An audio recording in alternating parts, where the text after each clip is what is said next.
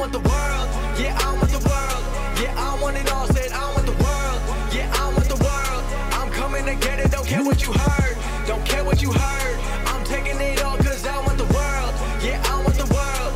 Yeah, I want the world. It's the best in the game, best in the biz. About that time and you know what it is. Coming from Brooklyn, bringing that truth. Never gonna lie, never gonna lose. Always on top, keeping it steady. He'll make you tap out or you won't be ready. He got the suplex, breaking your back. Now everyone in the world gonna listen to Taz. All right. Jobbers, what's up? What's up? Thanks for downloading this episode right here of the Taz Show. If you think about it, it's actually a pretty big deal because of the number we're at. But before I get into that, I want to let you know that I want to thank everybody for downloading this episode at either TazShow.com or Radio.com on the app or on the actual website. Much appreciated. Or maybe you did it over at Apple Podcast or wherever you get your podcast. Very much appreciated, and all the support for all the years, as you guys know. So I just wanted to obviously say that right out of the box. So yeah, this is the episode 600. Well, it's a big deal, but it's not a gigantic deal. I mean, I feel like it's a milestone, kinda. 500 was definitely a big milestone, and God willing, I get to 1,000, that'll be a big milestone. But this is episode 600, so I appreciate you checking us out. No special guest, nothing fancy, none of that stuff. The guest is actually the audience. Trying to be a little more interactive as I can here, but I don't have live phone lines here anymore. So I trying to come up with different concepts with the crew. A couple people behind the scenes here. Crying Brian's one of them. You got a lot of you guys know Crying Brian. Just coming up with different ways. So different creative concepts to get the audience involved here with this podcast, the Taz Show. So in regards to wrestling, so that's what I think we got a pretty good thing here. It's not a okay, you guys are familiar with a town hall, right? Town hall meetings, like a lot of areas of the country or the world. It's having a town hall. It's like a big meeting. It's like oh, town hall. Wow, it's like the big heads of state. And the people ask questions or make statements or comments and from the area, the town, the neighborhood, or the Little League Baseball League, whatever the hell it is. So basically, that's town hall meeting. This is Taz Hall meeting. Oh, man. Yeah, you might think that it took a while to come up with that name. It actually didn't. Basically, it's just a fancy name for a Q&A session from Facebook with you guys. That's basically what this is.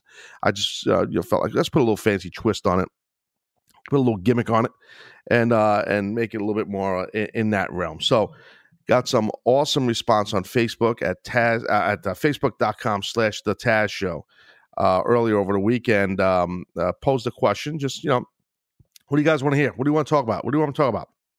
You see a lot of people who do podcasting in the realm of podcasting, not just wrestling, that throw those questions out there. I don't normally do that. I usually come up with different either topics or a reaction or a guest or what have you. I very rarely do that like that, but it's kind of cool. It's kind of cool. I'll do that once in a while. And it's a Taz Hall. So a Taz Hall meeting. Simple. You know what town hall is? Now you know. If you don't know, now you know. You thought you knew, but you didn't know. But now you know. All right, anyway, before I get rolling, mentioning some of the stuff and some of these questions and things that I'm going to talk about in this episode of the podcast from a wrestling perspective are very cool. I think you guys are going to dig it. Some of you guys had some awesome questions. I got a bunch of them I'm going to get to, and it's going to be a lot of fun. Speaking of fun, I want to talk about a fun new company advertiser that is getting involved, the company getting involved with the Taz Show here, and it's basically GameTime. GameTime is the top destination for last-minute tickets, guys, to any live events. Unlike Ticketmaster and StubHub, who overwhelm you with so many choices and steps and all this other minutia, the GameTime app shows you the only the only I should say only shows you the best values and makes when making to buy tickets incredibly. It makes it so easy and fast and simple, and that's the beauty of the GameTime app. It's an awesome app that's got there's tons invested in this app. It really is smooth as heck, man. Listen, to make selecting tickets even easier, GameTime shows you an actual high-resolution photo of the view from your seat. How sick is that? So from your seat, you get a high-res photo. That's pretty legit, as they say. Legit, legit. Plus, the GameTime guarantee has you covered. They guarantee you'll receive your tickets in time for the event, or they'll be valid for entry. It's awesome. GameTime app. I was messing around with it. And I know I hooked up a family member of mine with it because, you know, I have a deal for you. Always got deals. No matter if you're looking for sports, music, or show tickets, it doesn't matter. You can find them all under one roof at GameTime. That's the beauty of this. It's awesome. So here's the deal. For $15 off your first purchase, please visit usegametime.com/TAZ. Okay, and make sure you use that promo code TAZ. Again, I will spell it out. You spell out, it's Use Game Time. So it's USEGAMETIME. Okay, so usegametime.com/TAZ. It's awesome. You're going to get $15 off your first purchase. Make sure you use the promo code TAZ and enjoy it, man. Get tickets simply, easy, quick. Get the best deals, and unlike those other companies like Ticketmaster and StubHub that make you crazy with choices and steps and whatnot, this is simple, quick, and you're getting great deals on it. So make sure you check out the GameTime app. It's awesome. So anyway, so that's the dealio. All right. So as we roll along here, so I said we got some really cool, questions and stuff like questions. I should say, easy for me to say questions. I said the word question kind of weird there. From a lot of folks on the Facebook Live. So right out of the box, we're going to get rolling. I'm not going to waste any time here. So Eric Michael Haber, okay, he said, "I'd like to know what wrestlers think of fans that mark out for pictures and autographs at hotels / airports. Vince McMahon will stop if you can find him. Yet many of the lesser-known names will blow you off. I know nobody's entitled to a picture or autograph, but in some cities there are no scheduled signings, so the airport / hotel is the only way. I think some of these guys forget what it's like to be a fan." That's from Eric Michael Haber. Eric, I appreciate it, dude. Great question, and I understand what you're saying. So obviously, I cannot speak for every single male or female wrestler, but as an overview, I will tell you, I disagree that you know, some of these guys forget what it's like to be a fan. I don't think that's the case. And when you mention someone like Vince McMahon, that he'll stop by if he's around to sign autographs, yeah, I agree. Vince is very fan friendly. I'm going to be honest. Okay, so a couple things here. A lot of times, okay, you get fans that are at an airport. At like, you know, you're taking a departure flight, you're leaving at like, you know, whatever, you get to the airport like 5 a.m., 4:30 in the morning, and you get a handful of fans there that have the books with 1 million photos and 1 million action figures and all this stuff. And right away, your radar goes up as a wrestler, and it ticks you off. I'm being honest, because most of the times, those are people that are selling those. So now you're selling my likeness. It's 4:30 in the morning, and I'm supposed to be jovial, happy, and peppy, and I'm not in the mood because I know you're making money off it. I'm not talking about you, Eric. I'm saying as a whole. Now, not every fan that shows up at an airport at 4:30 in the morning is selling autographs. I know that. I am well aware, but a lot of them are. Okay, and you guys know what I mean. And for those of you that do this or have done this, you guys know I'm spitting the truth. Now, so that right there ticks guys off. Okay, that right there. That, I promise you. The other thing is, forget about the time of day. A lot of the times, you got to understand, you mentioned and used the word lesser-known wrestlers will blow you off. To be honest, a lot of times, those lesser-known wrestlers, the guys and girls that aren't as pushed as hard, or maybe they're getting de-pushed, or they just never got the big push. There's two things happening there. They're not making the same money that other people are that are getting a big push or that own the company, like you named Vince, or they're just, you know, they're not going to say money, and which leads to, not or, it leads to being ticked off. They're not in the happiest moods. I'm just being honest. I've signed many an autograph pissed off, and not at fans, at my situation in said company or whatever, or I wasn't getting pushed, or I didn't like my match, or they didn't like my match, or whatever the case may be. I've always tried to sign as much as I can. That's the truth. You know, I understand. I never thought of it, what you're saying, Eric, as far as some areas of the country or world have people live in cities that there's no scheduled autograph signings, you know. So that's why the only way to go is a hotel or an airport.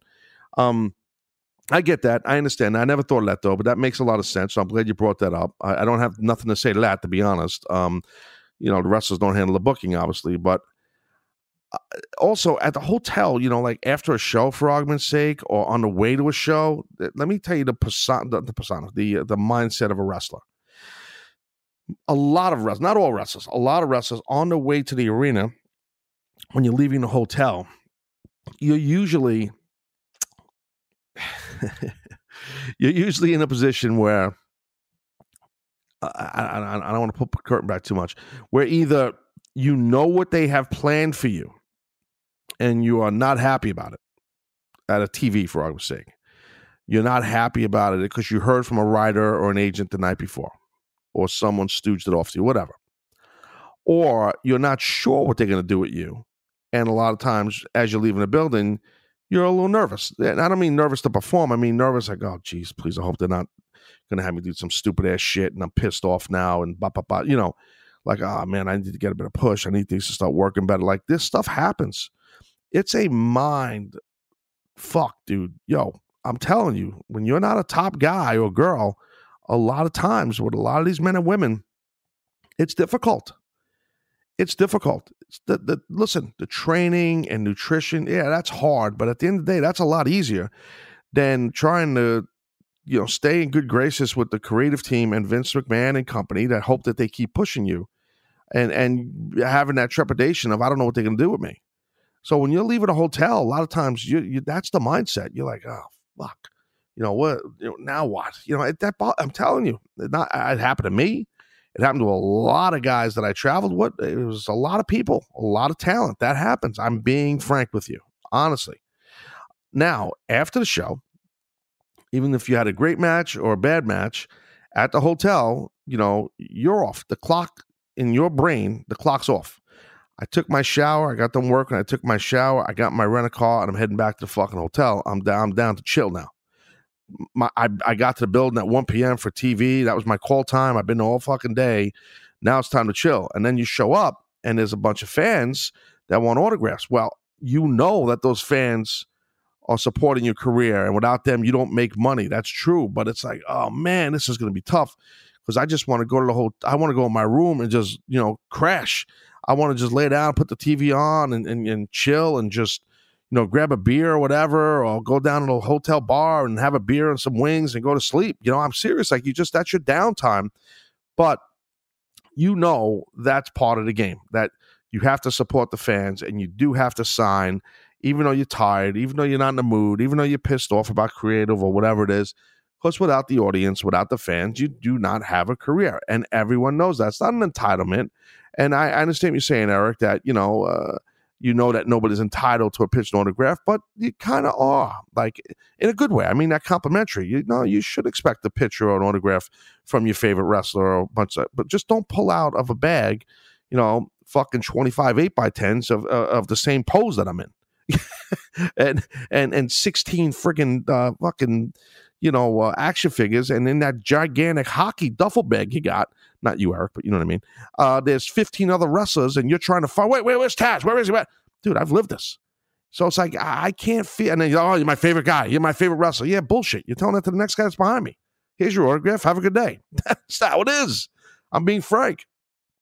Now that makes it shitty for the real fans that aren't making money off stuff. But so anyway, that's the deal on that. I'm just being honest. That's, you know, look, that's how That's how it is. Okay, let's move on. So thank you, Eric Haber, for the question. Good question.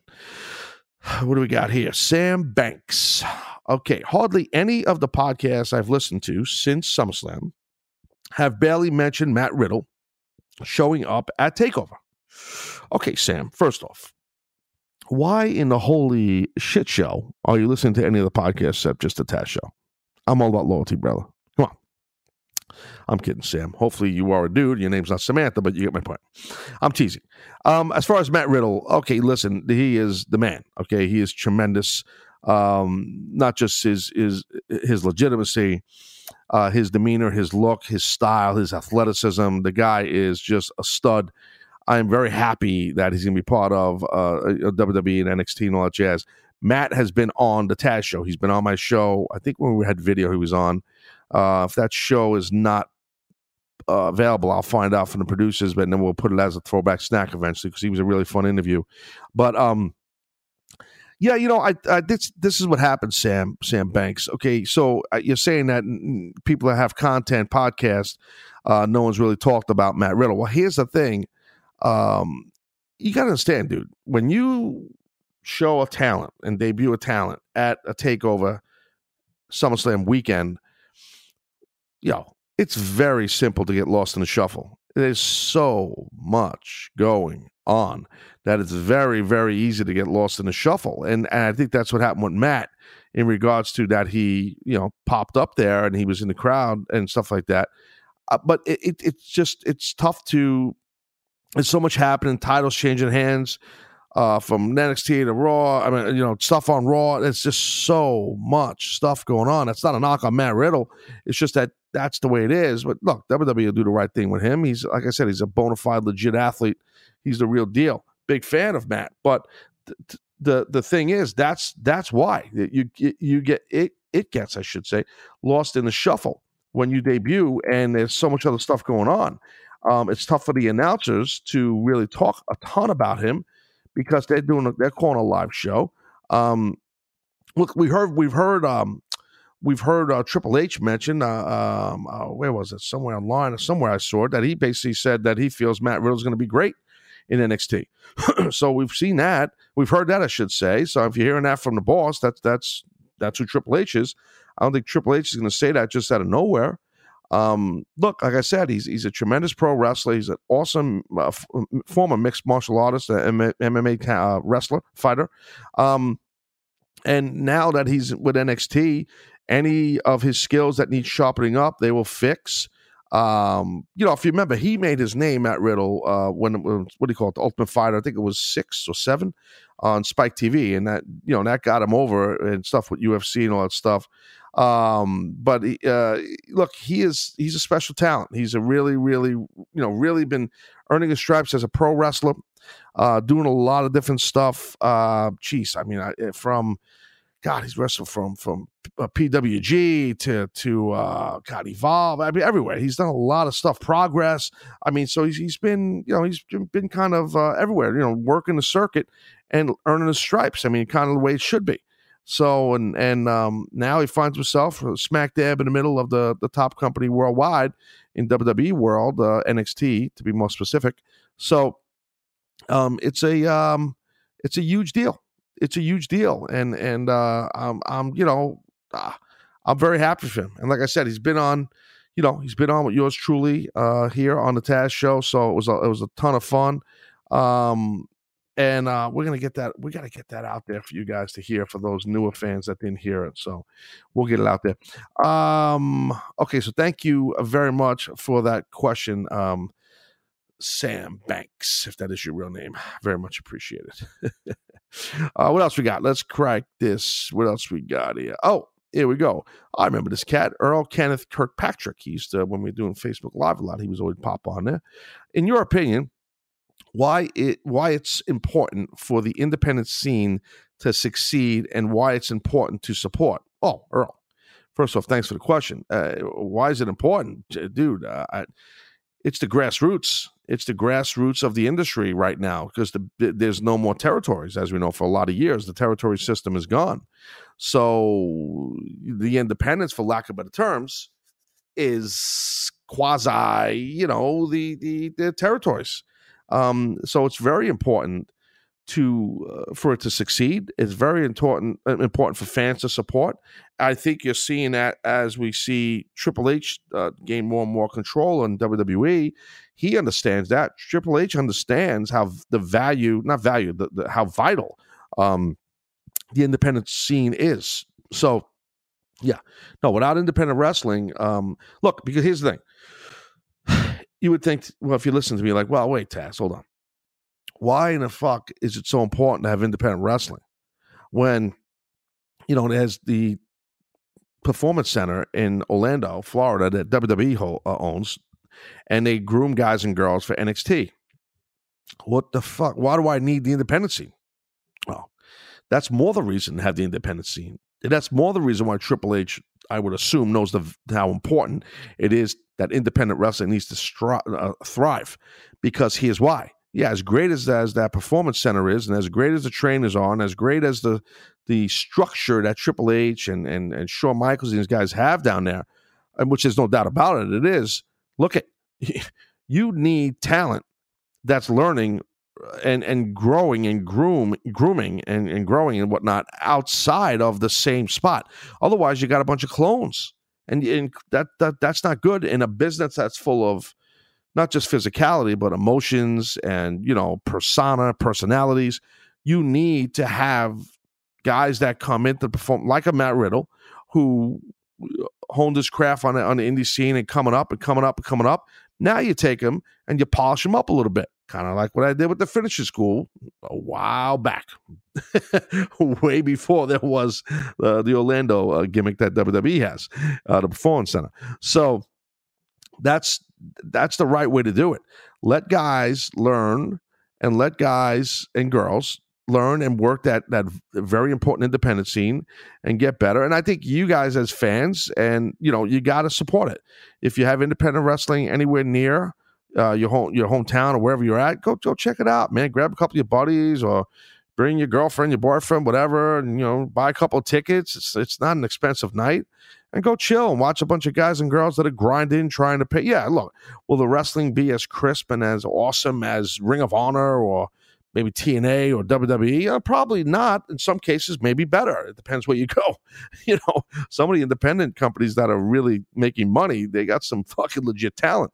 So it depends what you go watch and where you go. There's different types of independent wrestling, but as a whole, to Mr. Kirkpatrick's point, question I should say, you need to support all of independent wrestling. It's very important. It truly has become the grassroots of our industry. Hey guys, I just want to say, if you or someone that is concerned about a veteran, please call the Veterans Crisis Line. Confidential support is available 24 hours a day, 7 days a week, 365 days a year for veterans and their families. Simply dial 800-273-8255 and press the number 1, or use the online chat function on veteranscrisisline.net, or you can text 838-255. The Veterans Crisis Line is available to all veterans, even those not enrolled in VA healthcare. Guys, please visit veteranscrisisline.net to learn more about recognizing signs of crisis, warning signs of suicide, and how to respond to a veteran loved one in crisis. 800-273-8255, press number 1, or online chat function, veteranscrisisline.net, or text 838-255. So, okay, so this is what's going to happen here. We're going to, there's several more that I want to hit. I want to talk about the booking of Becky Lynch. What's my thoughts and opinions on that? Oh, I'm going to tell you, that's a question from someone. We're going to talk a little bit more about, we're going to talk about the apron. I don't mean the apron when you're cooking something. I mean the apron. Someone has a good question. The apron of the ring. Yeah, the hardest part in the ring, I know.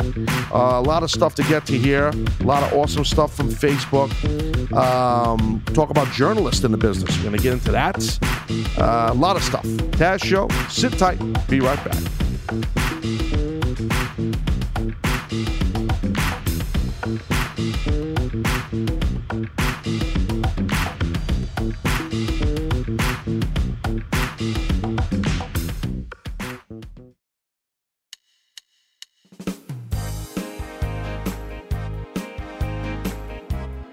All right, jobbers. Yeah. Doing it over here. Rocking and rolling. Taz Show. Kicking ass, taking names. You know how it is. So, episode 600. And reading some questions that we pulled out from over the weekend. Some great people on Facebook.com/The Taz Show were kind enough to, you know, throw out some questions to yours truly, you guys, the fan base. So the supporters of the Gimmick Schnabers, Fernum Burnham of the Taz Show. So I will continue with what I'm doing. And I hope you guys like it, because it's a Taz Hall meeting. Taz Hall meeting. Yes. Gimmick name. Gimmick name for basically fucking Q&A, buddy. Yeah, well, that's kind of true. It's a Q&A via the gimmick, the Facebook. So, sorry, but it's just, I don't do this a lot, but I feel like it's cool. I like doing this. It's interesting. I like it. I like it a lot. All right, so anyway, Ivan Celis on Facebook. The current booking of Becky Lynch. Simple question this gentleman has. So, I mean, look at it. I mean, Becky Lynch, it talked about this on my post show for SummerSlam. And if you look at, like, you know, a lot of folks were expecting her to turn heel, right? So everybody thought that she was going to turn heel. I'm sorry, not turn heel. Thought that she'd be champion in that three-way with Carmella and Charlotte, but Charlotte Flair ended up getting that SmackDown Women's title.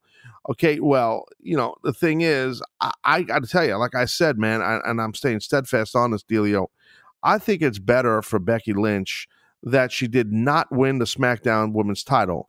I think it's better for Becky Lynch that she turned heel. And, you know, I've talked about this. A lot of people think, well, did she turn heel because the place popped? Well, you were in Brooklyn. Okay, so when you're in Brooklyn, okay, you get a different type of fan base, just like you would get a pop if you were in Chicago or if you're in Philadelphia or if you're in Madison Square Garden. But if you would have done that, you know, finish where Becky turns, you know, in, I don't know, let's just say hypothetically in Cincinnati, or let's say Atlanta. Maybe Atlanta's a bad example. Let's say Tampa or Fort Lauderdale, something like that. You probably wouldn't have gotten people popping like that, in my opinion, for Becky Lynch. It's a hardcore type audience that likes to see turns and see stuff like that. And people did not want, it seemed like in Brooklyn for sure, people did not. And even on Twitter, because I got attacked because I thought it was a great match. And people were like, oh, you're fucking talking about, you fucking jabroni. You know, so I don't know. I don't think people wanted, Charlotte to win. I guess they feel like it's like too much push, too much. And they wanted Becky to get it.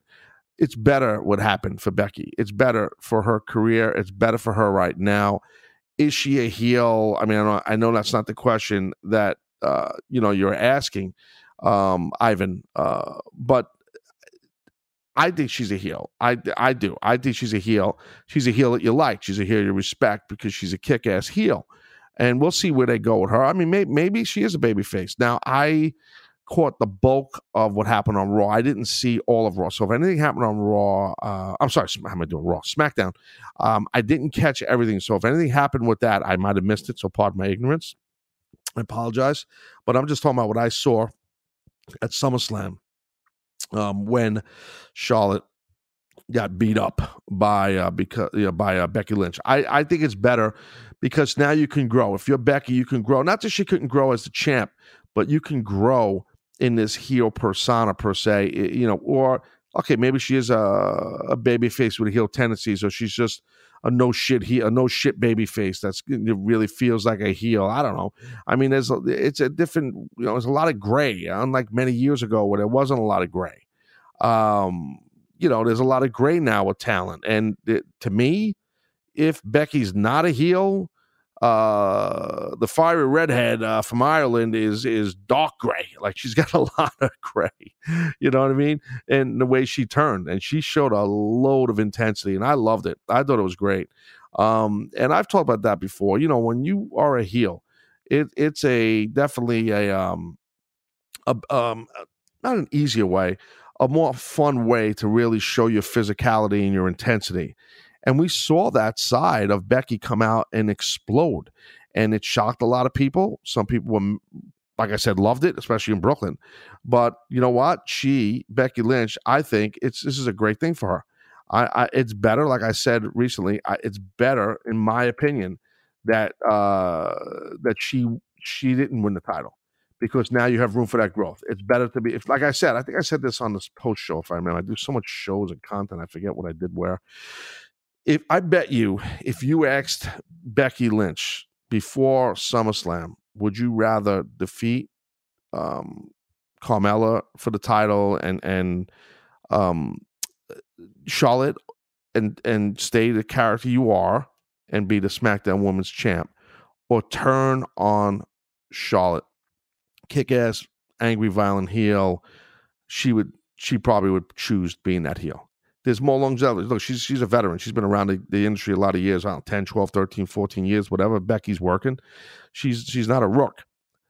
She gets it. She knows. So I think it's great. So I love the way they booked her. I like what they're doing with her. Again, I didn't see a chunk of the stuff on SmackDown, so bear with me, but I'm talking about what I saw at SummerSlam. I liked it a lot. Ivan, thank you for the question on the Facebook gimmick. All right, so what we got here? Josh Grant. The new apron spots. He's talking about the apron of the ring, folks. Are they worth the risk? Are they the new headshots of pro wrestling? Josh, thank you for the question. I got to tell you, this is a great question by Josh Grant. Very intriguing. And quite frankly, I've never thought of it like that. And then when I read this gentleman's question, I'm like, wow, he really got me thinking here. Because you do see a lot more. In the past couple of years, you see a lot of spots on the apron. And I got to be honest.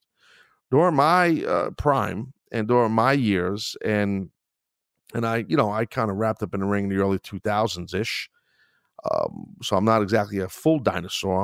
I'm probably a half dinosaur. But there wasn't a ton of spots on the apron. Like, you kind of just, like, avoided it. It wasn't like anyone said, oh, shit, we got to avoid the apron. It's dangerous. And when I, obviously I joke around about the hardest part in the ring, and I did stuff in the past about that on the Taz show, but I used to say that when I was a commentator because it was a fucking shoot. It was the truth, because it is the hardest part of the ring. It is. There's nothing there. It hurts.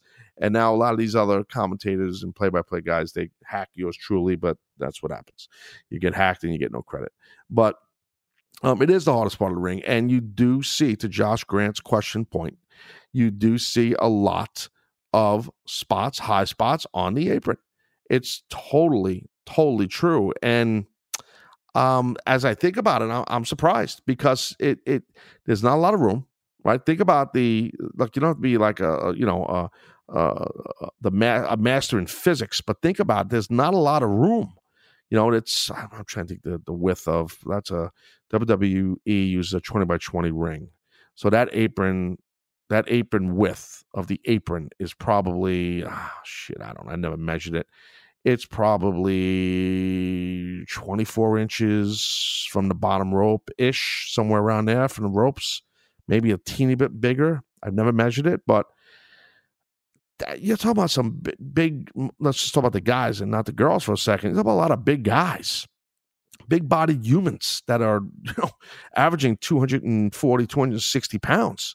That are landing on this thing here. So there's not a lot of width, not a lot of room there for that. So that part's dangerous. Besides how hard it is, the problem with the width of it is, right, because now when you take a bump off that, you're landing halfway on it, and you're seeing some crazy spots on the apron. So I get what you're saying, dude, and it's a great point by you. And I don't think it's a good move. I think it's I think guys need to be a little smarter with it.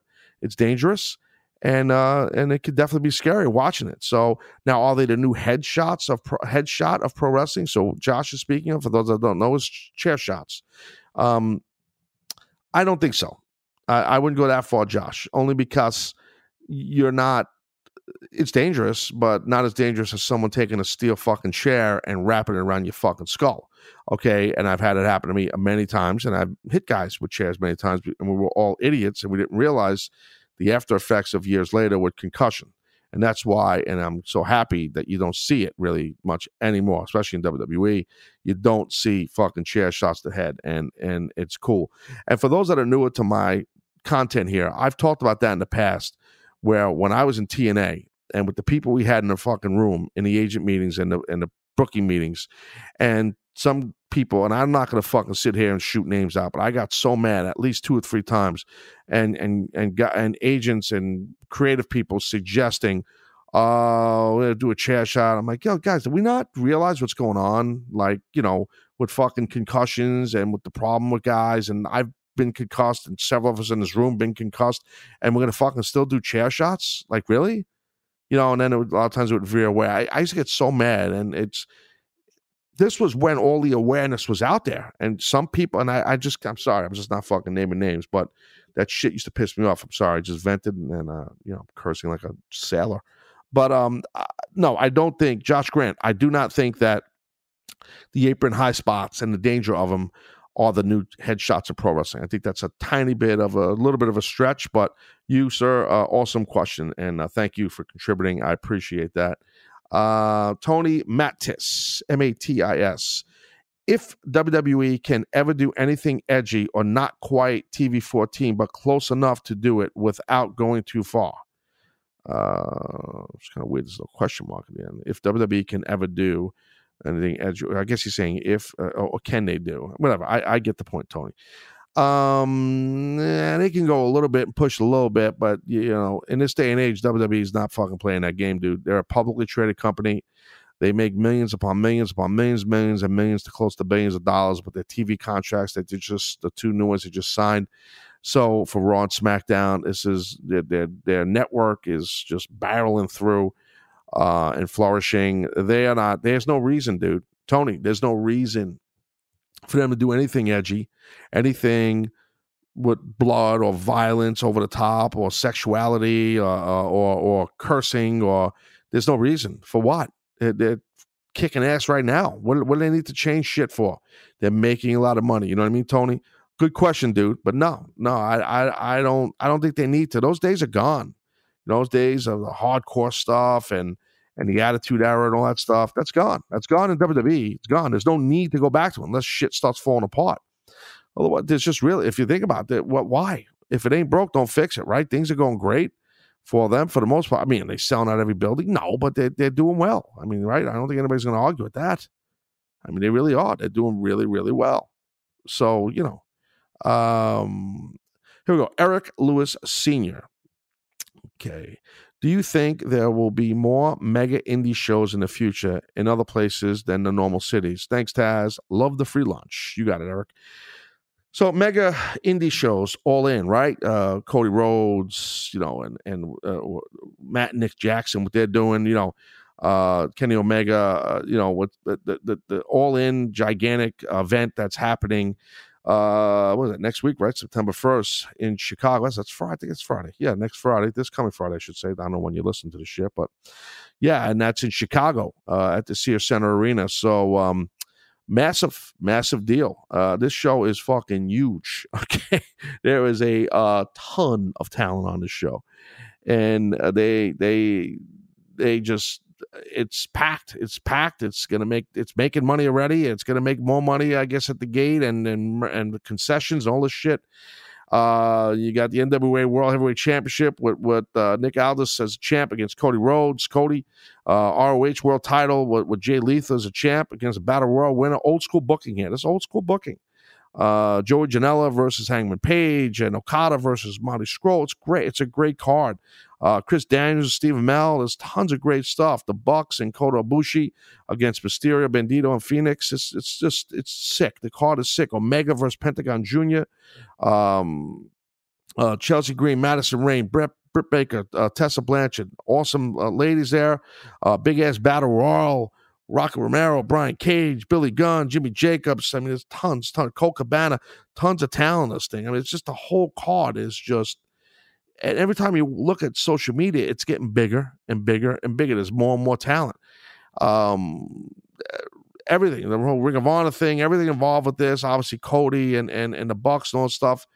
Awesome stuff. Awesome. The way this is being done, the way this is being pushed, the way it's being built, most of the stuff strictly through social media, right? Awesome. I mean, awesome. And will it happen again? Do I think it'll be more normal for the future? Yeah, fucking damn right, Eric Lewis Sr., because, dude, they set the tone. They showed you it can be done. I mean, shit, Ring of Honor, I don't look at them as an independent, and I don't look at New Japan as an independent either. But they combined, and they fucking sold out the Garden in a few minutes. Madison Square Garden, dude. So, I mean, like, all the companies besides WWE are flourishing. And the mega indie shows, I think, will be more than a thing in the future. Now, I do think you got to be careful.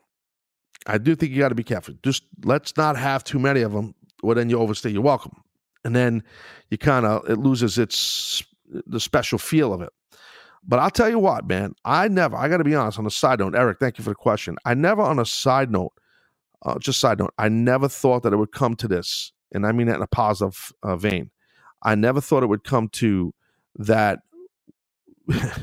You could have independent pro wrestling, not just flourish, but just completely kick ass, and guys and girls making good money with big shows like this. I never thought this would happen. I always thought WWE was just steamrolling everybody.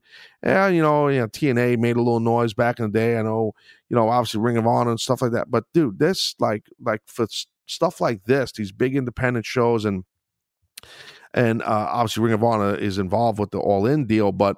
It's fucking awesome. It's fun to see. It's great. I just never thought it would happen. I guess I was being too pessimistic. I just didn't think it would ever happen.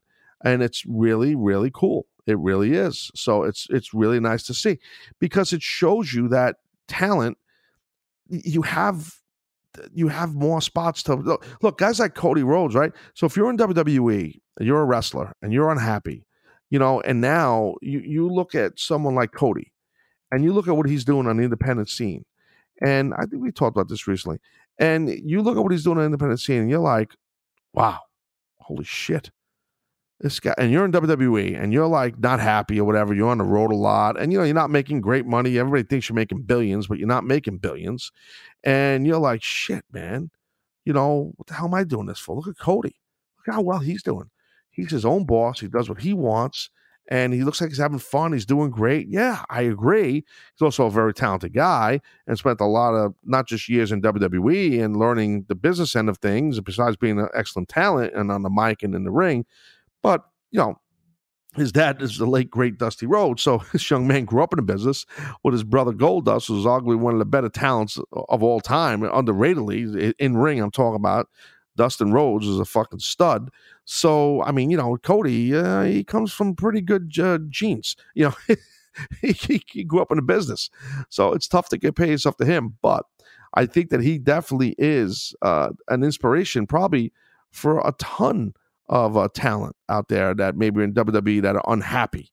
That like, wow, I could leave here and just really, just do more and have fun and just not be miserable and all this shit. I mean, if I was in my prime, that's how I would think. If I was unhappy in WWE, I'm not saying everybody's unhappy in WWE. I'm just saying that's how I would look at it. I mean, because Cody he's kind of setting that tone.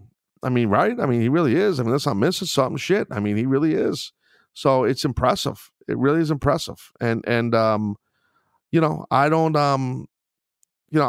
only wish the best for all these guys and girls that are outside of WWE, and I wish the best for the guys and girls inside WWE. I'm an advocate for pro wrestling. I'm an advocate for talent, applying their craft and doing their thing, and I think it's great. I think it's great. Now, will we see Cody and the Bucks and Omega and WWE sooner rather than later? Well, that could happen. A lot of these contracts are coming up, as a lot of people know, and that could happen. That definitely could happen. So, I mean, that's a big deal.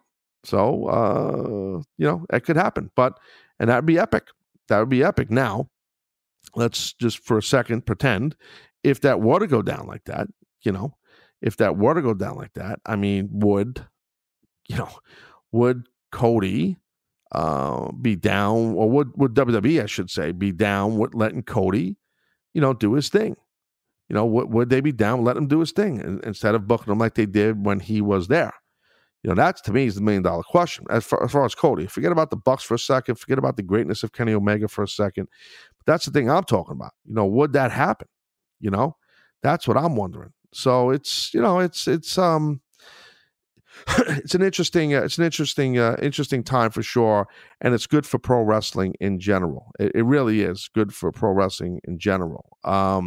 Hey guys, real quick, I want to let you know, like, you know, you hear people say, "Oh, no big deal," you know, if you're driving and you know the risk. It's like, oh, no big deal. You know the risk of driving drunk. There could be a crash. People could get hurt or killed. Okay, in the worst case, or you know, you could get arrested. You can incur a gigantic legal expense. Massive. I know someone that this happened to as far as legal expense. Okay. You could even lose your job, maybe a job that you worked at forever to get. You knew the consequences of driving drunk, and you were wrong when you said, it's no big deal. Too drunk to drive means too drunk for complicated apps. Safer Ride is the simplest possible way to get home safe, and only has 3 self-explanatory buttons on the home screen. You can call a friend, locate or call a cab company, or bring up a map of your current location. Help NHTSA and drunk driving by doing your part, and use NHTSA Safer Rider app to get home safely. Okay, it's important, guys. Okay, drive sober or get pulled over. Okay, it's really that simple. Now, lastly, Jamie Irwin. I'd like to know Taz's general thoughts on wrestling journalists. I know he's friends with Mike Johnson, but does he think they have the proper credentials and expertise to critique matches like they often do? And is their work legitimate and or good for the business? Jamie, thank you for the question. I've talked a lot about wrestling journalists. I'm going to be blunt, you know, and I don't think this is going to shock too many folks. There are not a ton that I respect. There aren't a ton. Mike Johnson, I've witnessed Mike Johnson. I've witnessed Dave Shearer years ago, like in ECW. I've witnessed these guys go to events. I've witnessed them. Look, neither of these guys wrestled, but I've witnessed what the guys that work for PW Insider, their passion for the industry and how they cover the industry. I've witnessed it. And I know some of the contacts that they have. Yeah, they have contacts. And some of the other guys, without naming names, have contacts. But I got to tell you, when it comes to this stuff, I got to be frank. I'm a little bit, with some of the other journalists and stuff like that, like I'm a little bit of a snob when it comes to this. I'm one of these guys that I believe in. If you lived it, I want to hear you talk about it. If you know what it's like to be in a ring and sweat and grind, I want to hear about it. Not that you're not allowed to talk about wrestling. Not that other people that are journalists that cover wrestling aren't allowed if they never wrestled. I'm not saying that. I'm not even implying that. I'm telling you what I prefer. Now, I cover sports radio. I'm a sports radio host, and I cover sports. I cover the NBA. I never played in the NBA. I never played basketball. I cover the NFL. I never played in the NFL, but I played college football and high school football, and I coached it. So I feel I can definitely, you know, I give you a little insight there for sure. I played baseball when I was younger, never played, you know, college ball or pro ball, and I covered Major League Baseball. So I get paid to do that. That's my job. Now, I give an opinion on it, just like a lot of wrestling journalists give opinions on wrestling. I think that's okay. I think, you know, to each his own, whatever you as the listener, you as the fan want to hear. If you respect Joe Blow's opinion that never been in the ring, and you like the way he talks about SmackDown or what he said on what he broke down a Ring of Honor pay-per-view, then cool. Then that's great. Good for him and good for you. Me, in regards to the business, the wrestling business, I feel like if someone's going to talk about anything like the intricacies of working, I think you just, for me, I want to hear someone who's worked. I'm a little snob when it comes to that, and that's that, you know. Now, do I think that they have the proper credentials or expertise? I mean, I don't know, dude. I mean, Jamie, I don't know. It's tough to say. I don't know what proper credentials are. There really is. It's not like covering real sport. There really is, to be blunt, there really is no way to, you know, a credential is not the closest you're going to get to credentials and being part of the media of pro wrestling is maybe getting a backstage pass or being in on a conference call and WWE lets you in. I don't know. I guess that's it. I don't do that shit, but I guess that would mean they have the credentials. You asked me, do I feel like their work is legitimate and good for the business? It depends. Some of the guys that have been doing it for a lot of years, would I say it's legitimate? Well, I think they're legitimately passionate. Do I think it's good for the business? Yeah, I think it's good for the business. I have no problem. I think there's a place for it in the business. That's a better way to put it. So anyway, that's just my stance on it. You know, so I'm not. I don't hate on it. It's just for me. If I was to listen to anything wrestling related, like that's what I want to hear. But with sports, I'm a little different. I like to hear the guy that played the sport, but I also don't mind the play-by-play guy or the other guy in the booth or radio or whatever that didn't play it, as long as he's got a good opinion and he's not forcing some fucking silly hot take, because I hate that shit. When guys just try to be confrontational or try to act controversial and it's fucking forced. I can't stand that shit. Okay, that's half the fucking people. Now, let me just fucking calm down. There's so many people in sports radio that don't work for the company I work for do that shit, and it burns my ass. Anyway, so that's it. So that's a great way to end episode 600. Just my ass burning, anger. All right, guys, listen, appreciate you guys downloading this episode of The Taz Show. You know I love you. All right, I'll get you a couple more times this week here. I'm Taz, you're not. Adios.